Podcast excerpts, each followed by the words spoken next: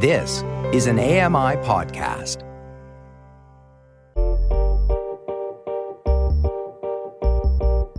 I'm Dave Brown, and this is a podcast version of AMI's morning show, Now with Dave Brown. Catch the live broadcasts weekdays from 9 to 11 a.m. Eastern on AMI Audio and AMI TV.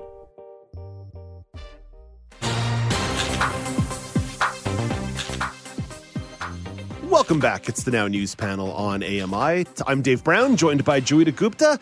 Let's talk about our next issue. Travel delays and cancellations remain a pressing topic for folks trying to get from point A to point Z. Although some of the issues at airports have cooled, there are still lots of delays, cancellations, and lost luggage for travelers to deal with. A few stories came out this week, and I want to get your take on all of them. Joeita, let's try to go quick on these because I want to give your topic about 10 minutes on the back end. So let's try to take about two minutes for each of these uh, proposed solutions. And let's start with boring bureaucracy. The House of Commons Transport Committee has voted to launch an investigation into travel delays. Joeita, I think this is a fine idea, but I don't think it's actually really a solution to travel delays. And especially if this uh, report is done, this investigation is done, recommendations are made, and none are followed through with, it seems a little bit pointless, but I do think it's at least a worthwhile endeavor to get some data. What do you think? Um, maybe, maybe not. I was actually going to come down and say it was pretty pointless. I think we know why the delays have taken place, and the delays have largely taken place because airports did not anticipate the spike in travel. They laid off a lot of their staff, and those people then went on to find other jobs. And now the airports are scrambling because they are woefully understaffed. I think the airports know what the problem is. Um, besides that, in a lot of instances, I know WestJet and Air Canada have cut back on the number of flights um, going that you know that they're actually flying as a way to address some of these capacity issues. So it really feels like one of those situations where um, the horse has left the barn and galloped away, and then you're wondering, did we leave the door open? Yeah, like, what happened? yeah. It, it, it feels very performative, and it just kind of and I, I, I am a big fan of public inquiries. I think I am you know rah rah public inquiries, bring it on. Um, and, and and and you would be right to be skeptical of my enthusiasm for public in- inquiries as such, but honestly in this instance, it just seems like they're doing something because they feel like they need to show that they're doing something. What is the point of this? Yeah. What will actually be accomplished?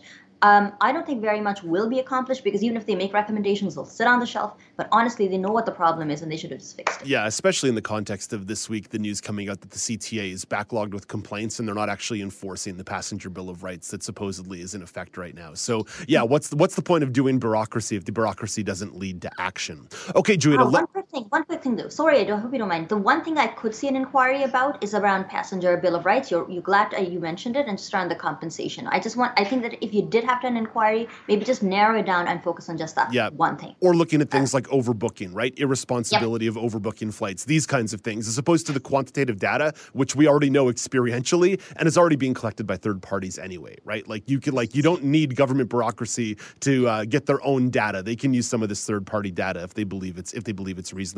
Okay, Joeita, here's one that I think is kind of interesting.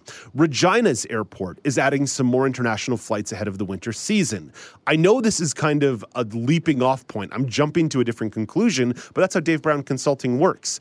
Even though this news is about adding new flights at airports, it got me thinking should we be using more of Canada's medium sized airports for international flights as a way to perhaps funnel some flights out of Vancouver, Toronto, and Montreal? Don't get me wrong, Joeita, population density is a real thing. There's like, what, 10 million people in the GTA, give or take? So it does make sense to have flights rolling out of Pearson. But if, if we funnel some flights out of Toronto, Vancouver, and Montreal to other airports in Canada that can offer direct international flights, maybe that's going to ease some of the burden and ease some of the word that the the the the the, the, the the mass media is using the chaos. Now, there are multiple airports in Canada that already support direct travel to the US and direct travel to uh, Europe and other places internationally. So, this does strike me as something that's manageable. So, what do you think, Joeita? Why couldn't we potentially funnel some people outside of Toronto, Montreal, and Vancouver to other medium sized international airports uh, in, in the country? Oh, there's no harm in it, Dave. I think it's not a bad idea at all. I like it, um, with a few caveats. The first one is demand. As you said, popula- uh, population density is a factor, and that doesn't just mean that there's a ton of people in Toronto, Vancouver, and Montreal who could take international flights. I think it goes beyond that. Um, if I were an airline carrier, I'd be asking myself, is there enough demand out of Regina for to, to, to undergo the expense of actually having a flight go there when we already have flights going to maybe Toronto and Vancouver, for example, and, mm-hmm. and Montreal. Mm-hmm. So that would be a big sort of caveat, and it's really not something that is uh, up to airports. That's really up to individual airline carriers. Um, but the other thing to keep in mind is do these airports, the medium sized airports, actually have the physical infrastructure to funnel that a higher amount of traffic? So, and, and do they have the processes and the staff in place? Because you could end up with a situation where if this is implemented badly, you could end up funneling a whole bunch of people away from Pearson or from um, Montreal and from Vancouver, only to end up with delays and right, snags and all right. kinds of other problems in some of these smaller airports because they just didn't have a plan to get it right.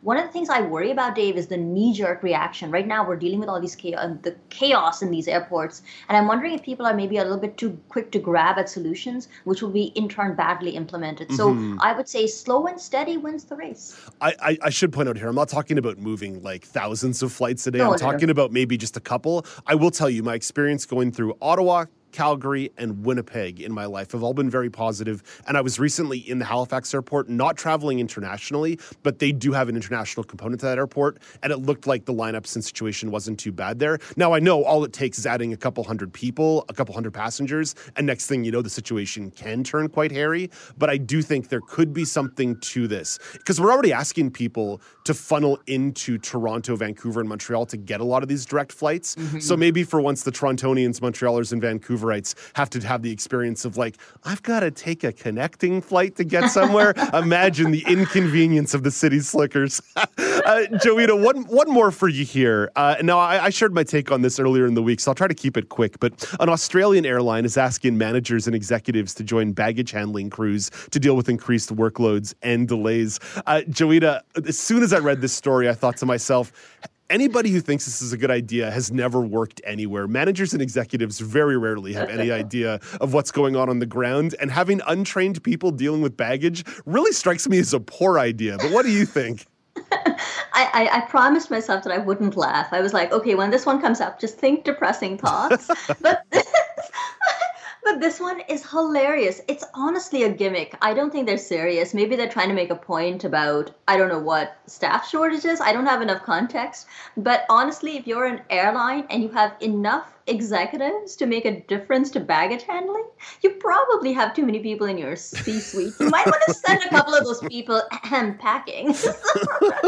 yeah, I think that's well put, Joeita. Hey, Joeita, thank you for uh, running around this topic for me real quick. You've been listening to Now with Dave Brown. Hit the subscribe button on any podcast platform and leave us a rating and a review.